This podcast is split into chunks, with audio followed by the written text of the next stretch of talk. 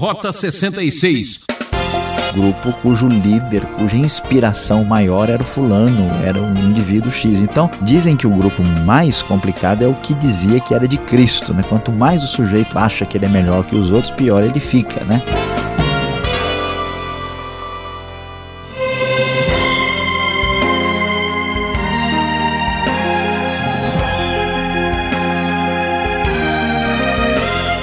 Ouvinte Transmundial, começando mais uma jornada de estudo bíblico aqui no programa Rota 66. Nossa expedição desembarca na Grécia para conhecer e entender o que acontecia na igreja da cidade de Corinto. Abrindo esta série no capítulo 1, o professor Luiz Saião preparou o tema Cristão que causa divisão certamente perdeu a visão. Que maravilha é quando uma comunidade funciona bem não é mesmo? Mas, como dizia Martin Luther King, devemos aprender a viver juntos como irmãos ou parecer juntos como tolos. O desafio é esse. Vamos encarar?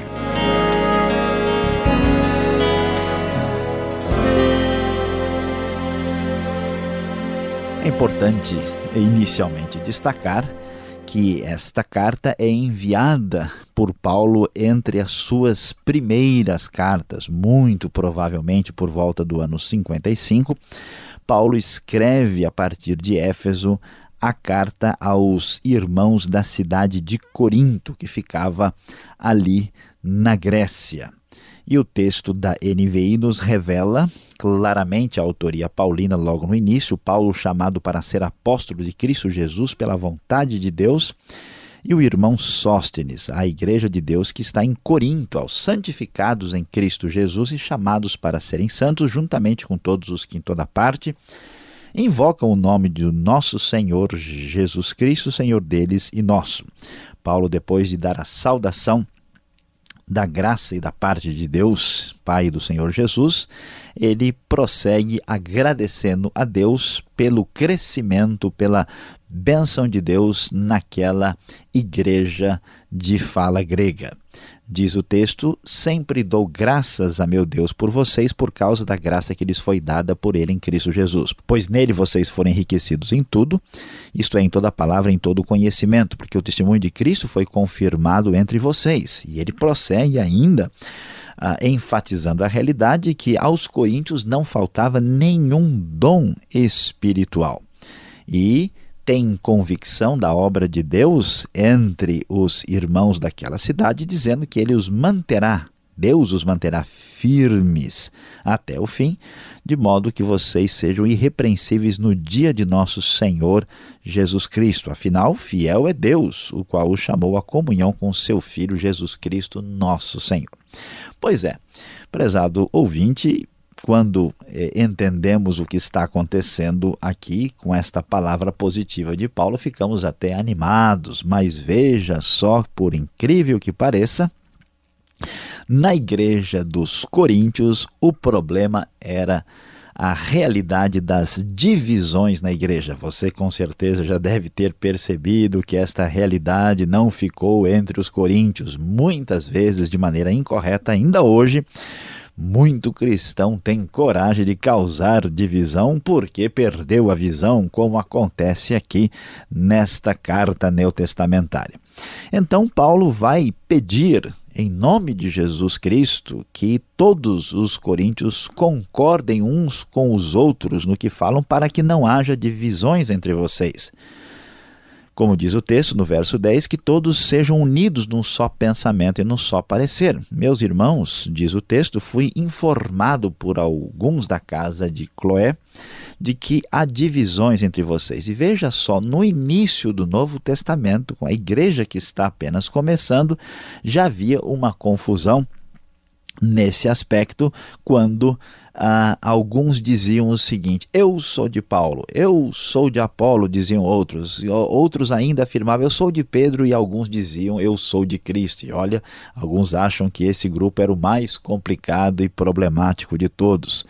Onde já se viu divisão no corpo de Cristo. Se Cristo mesmo estabeleceu a importância da unidade e definiu, como nós estudamos lá no Evangelho de João, a realidade de que Deus quer que sejamos um, como pode isso acontecer na igreja? No entanto, esta realidade é um problema do passado e ainda do presente. Então, Paulo vai uh, exortar aquela comunidade cristã e diz: Acaso Cristo está dividido? Foi Paulo crucificado em favor de vocês? Vocês foram batizados em nome de Paulo? Dou graças a Deus por não ter batizado nenhum de vocês, exceto Crispo e Gaio.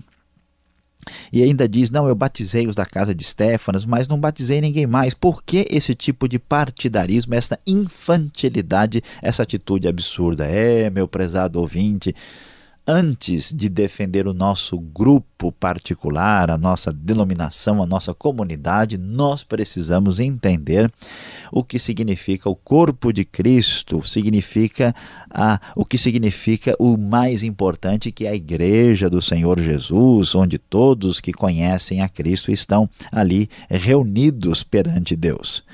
Cristo não me enviou, diz Paulo, para batizar, mas para pregar o Evangelho, não, porém, com palavras de sabedoria humana, para que a cruz de Cristo não seja esvaziada.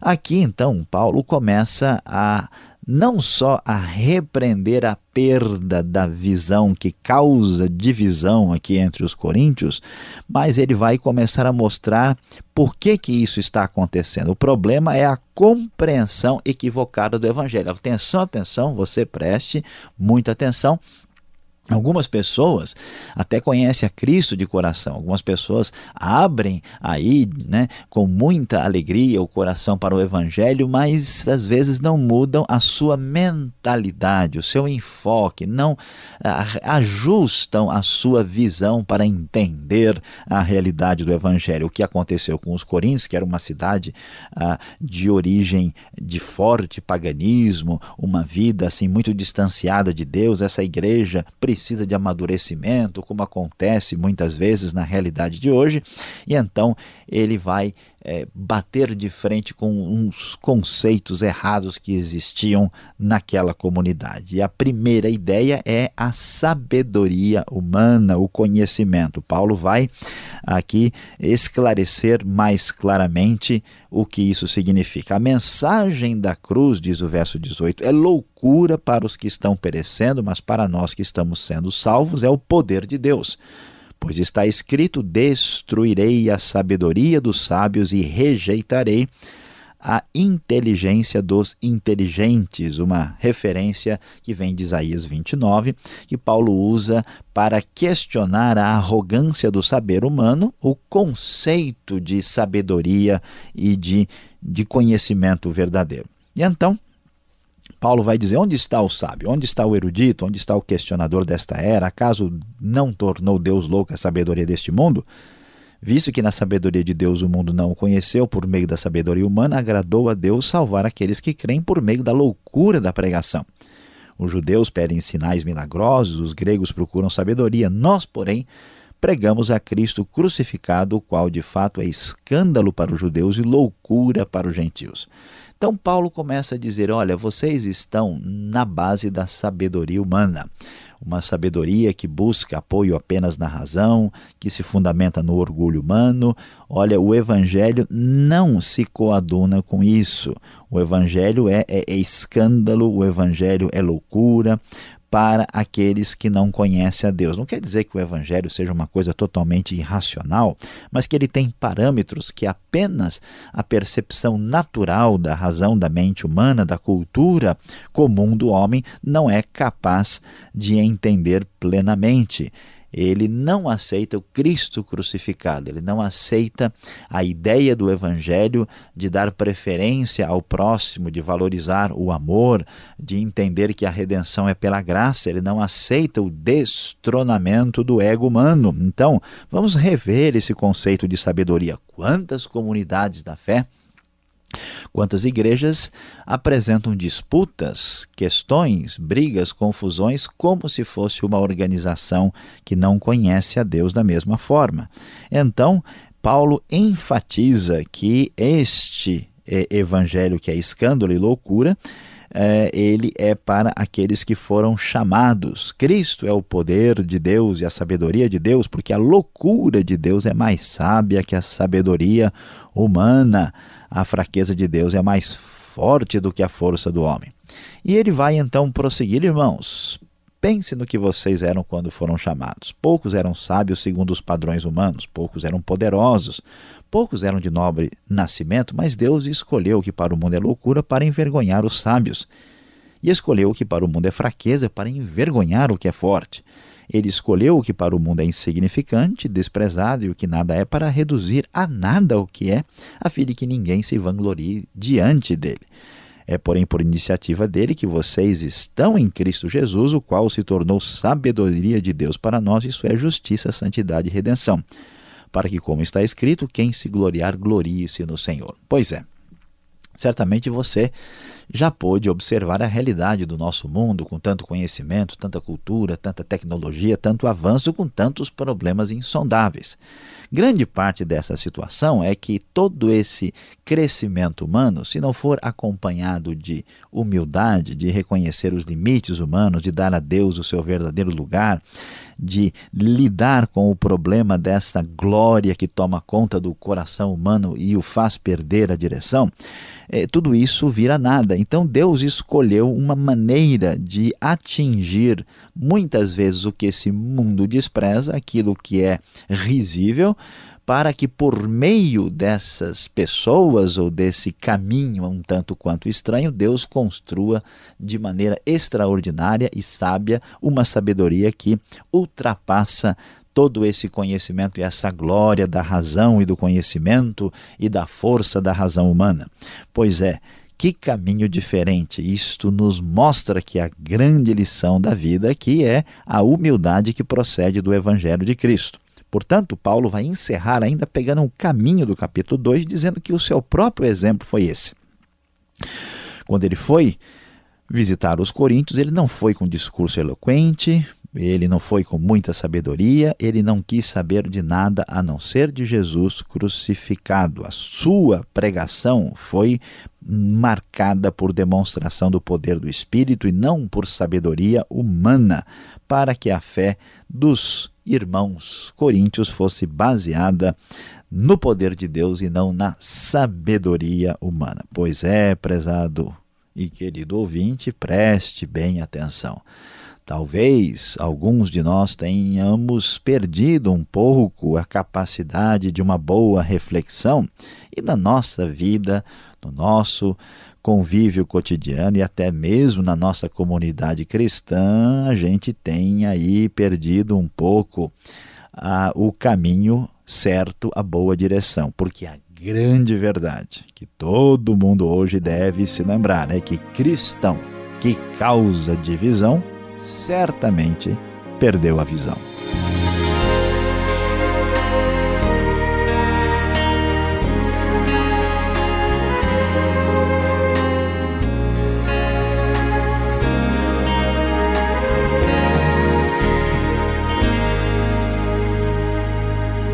Você está acompanhando o programa Rota 66, o caminho para entender o ensino teológico dos 66 livros da Bíblia.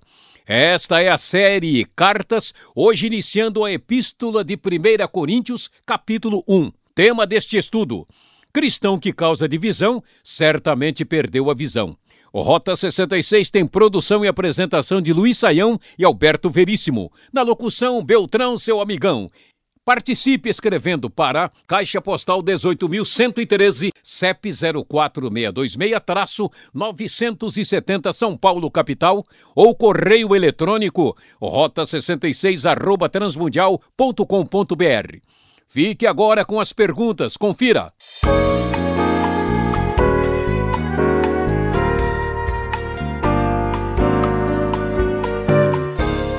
Seguimos agora com as perguntas primeira carta de Paulo aos Coríntios, capítulo 1. Você está acompanhando a exposição do professor Luiz Saião e eu já começo querendo saber sobre esta região importante. Onde ficava Corinto, professor? Como surgiu essa igreja corintiana? Pois é, pastor Alberto, veja bem, né, o assunto aqui não é exatamente futebol, né? A igreja dos coríntios ou a igreja coríntia não é exatamente uma igreja corintiana. Mas, uh, como o grito da torcida e da galera é para entender aqui o que está acontecendo, vamos ao que interessa. Olha, pastor Alberto, na verdade, o que aconteceu é que na segunda viagem missionária de Paulo, Paulo uh, entrou pela primeira vez na, na Europa, na região da Grécia, começando por Filipos, e ele então desce, passa por Tessalônica e chega a Corinto e trabalha mais ou menos um ano e meio nessa igreja, na sua segunda viagem missionária. Ah, e depois, quando Paulo, mais adiante, ele faz uma terceira viagem, ele vai para Éfeso, ah, e ele, em Éfeso, onde ele fica três anos, ele escreve essa carta para Corinto, ah, e é uma carta, inclusive, a gente, a gente tem duas cartas na Bíblia, né? os estudiosos falam de até três ou possivelmente quatro cartas, porque nós temos referências no próprio livro, né? 1 Coríntios 7, 1, por exemplo, menciona a correspondência anterior e, na verdade, só duas são inspiradas e estão preservadas aqui. Mas o que acontece é que a cidade de Corinto era uma cidade grande, era um porto que ficava ali na parte mais ao sul da Grécia, né? Ah, e, e ficava num istmo, num lugar assim onde é, era a passagem de terra muito pequena de uma parte né, da, da costa grega para outra. Então, quem quisesse é, passar com navios, em vez de ter que dar a volta na península do sul da Grécia, ele parava em Corinto e descarregava tudo. Então, a cidade tinha um trânsito enorme. E por isso aquela cidade que já era grega, já era pagã, já era muito complicada, era uma cidade muito imoral, né, muito marcada tanto é que ah, o verbo né, corintianizar em grego tinha o sentido de prostituir-se. Tal era a situação. Mesmo com esse grau tão depravado e problemático, o evangelho chegou lá. Deus, né, como a gente vai encontrar no livro de Atos, fala para Paulo que ele tinha muita gente naquela cidade e o trabalho de Deus cresceu, a igreja estava se desenvolvendo, só que com muitos problemas, como nós acabamos já de perceber no primeiro capítulo. Mas, professor, veja só, nos primeiros versículos do capítulo 1, Paulo chama esta igreja de Deus aos santificados, uma igreja onde não faltavam dons. Agora, se a igreja de Corinto era tão complicada e dividida assim, como é que fica essa contradição aparente de termos? É, pastor Alberto, aí é que é interessante, né? Ah, nós estamos acostumados com uma lógica que a gente sempre acha que Deus vai nos aprovar e vai nos rotular a partir do que somos e do que nós merecemos. A gente até fala popularmente, ninguém merece isso, né? Como se as coisas acontecessem pelo nosso merecimento. Na verdade, eles são santos e estão sendo santificados, e a eles, inclusive, não faltavam alguns dons extraordinários, como nós vamos ver mais adiante, não por causa deles, mas porque a relação que eles tinham com Deus se baseava em Cristo, e Cristo lhes tinha dado a salvação, e o Espírito de Deus estava agindo para santificar a igreja, apesar de todos os seus problemas e dificuldades éticas. Então veja que em Cristo, Deus não nos vê como nós somos pelos nossos erros, mas nos vê através da nova relação que nós temos em Cristo, que envolve não só a nossa salvação, mas também a nossa santificação. Assim é legítimo chamar um cristão de santo e santificado por causa daquilo que Cristo fez em seu favor. Agora, parece que havia grupinhos dentro desta igreja. Eles eram chefiados por Apolo, Cefas, até mesmo por Paulo, professor? Bom, pastor Alberto, na verdade, o que, que a gente vai descobrir aí é que os grupos existiam. É, há muita discussão sobre isso, nós não temos detalhes. Uh, nós sabemos que a igreja se dividiu em grupos menores, provavelmente alguns mais liberais e outros mais legalistas, e, e, é interessante que os líderes não tinham culpa nenhuma nesse processo. Né? Os próprios grupinhos diziam que eles faziam parte ah, de um determinado grupo cujo líder, cuja inspiração maior era o fulano, era o indivíduo X. Então, dizem que o grupo mais complicado é o que dizia que era de Cristo. Né? Quanto mais o sujeito acha que ele é melhor que os outros, pior ele fica. Né? E aí nós vamos é, descobrir que Cefas é o nome aramaico de Pedro. Então uns diziam, eu sou de Paulo, eu sou de Pedro, outro sou de Cristo, sou de Apolo, né? mas isso era imaturidade dos próprios grupos nas suas divisões, não tem nenhuma responsabilidade dos líderes. Não podemos imaginar que Paulo ou Apolo resolveram fazer grupinhos lá. Tanto é que Paulo está combatendo essa prática ah, absolutamente questionável. Agora, o verso 22 do primeiro capítulo fala que o judeu pede sinal e o grego sabedoria. O que significa isso? Será que é uma nova doutrina aqui que estava causando na época? Na verdade, pastor Alberto, vamos aqui, a NVI traduz mais adequadamente, o judeu pede sinal milagroso. Por que, que a gente vê esse tipo de discussão aqui da parte de Paulo? É, o que faz diferença, o que marca né, a decisão de um argumento, de uma expressão de fé para o judeu, ah, era o sinal milagroso para ver se aquilo é de Deus, se foi Deus que agiu por causa de toda né, a tradição aí dos milagres do Antigo Testamento. Então o judeu queria ver se isso era verdade, olhando para os milagres. Vamos ver os judeus pedindo milagres para Jesus nos evangelhos. Já os gregos não, os gregos queriam ver o requinte filosófico, né?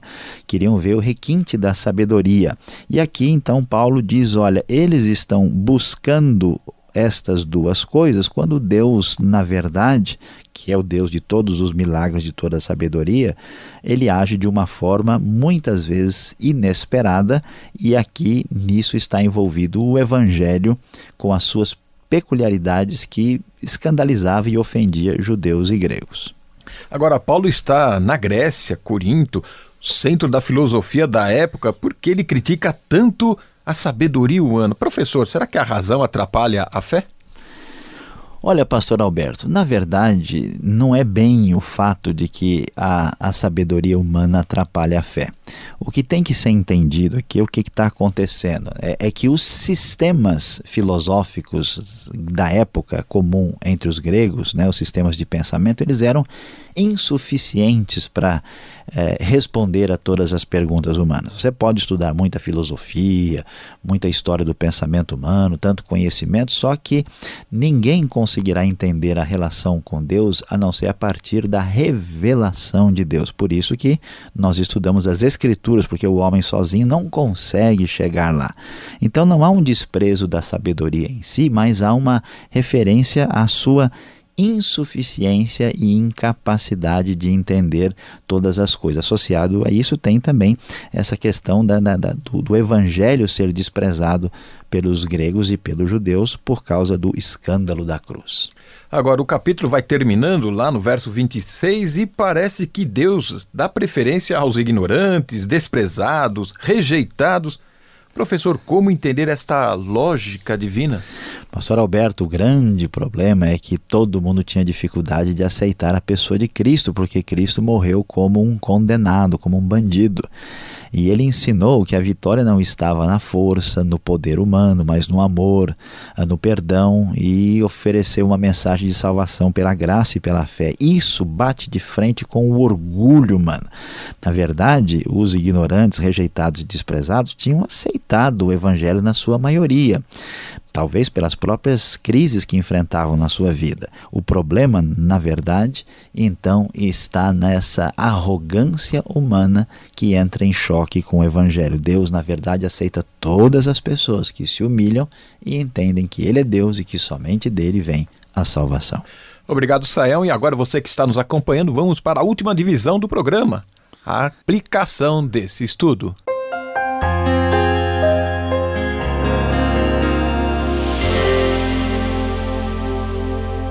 Hoje no Rota 66 iniciamos o nosso estudo na primeira carta de Paulo aos Coríntios. É, prezado ouvinte, estudamos o capítulo 1. Sim, cristão que causa divisão certamente perdeu a visão. Sim, perdeu a visão porque não compreende direito o que é o evangelho e não entende a mensagem trazida pela palavra divina. Pois é, falando sobre conhecimento e sabedoria que muitas vezes nos enche de orgulho e nos faz entender que isto é a essência da vida, que isso nos faz ter domínio completo sobre tudo, aqui nós precisamos parar para entender a grande verdadeira lição, a nossa bela e absolutamente clara a nossa aplicação. Nenhum conhecimento, nenhuma sabedoria pode tomar o lugar da simplicidade do Evangelho que nos ensina a viver o dia a dia. Que pena, ouvinte, nosso tempo acabou. O programa Rota 66 vai ficando por aqui. Convidamos você a estar com a gente nesta nova série. Sintonize neste mesmo horário. Esperamos por você.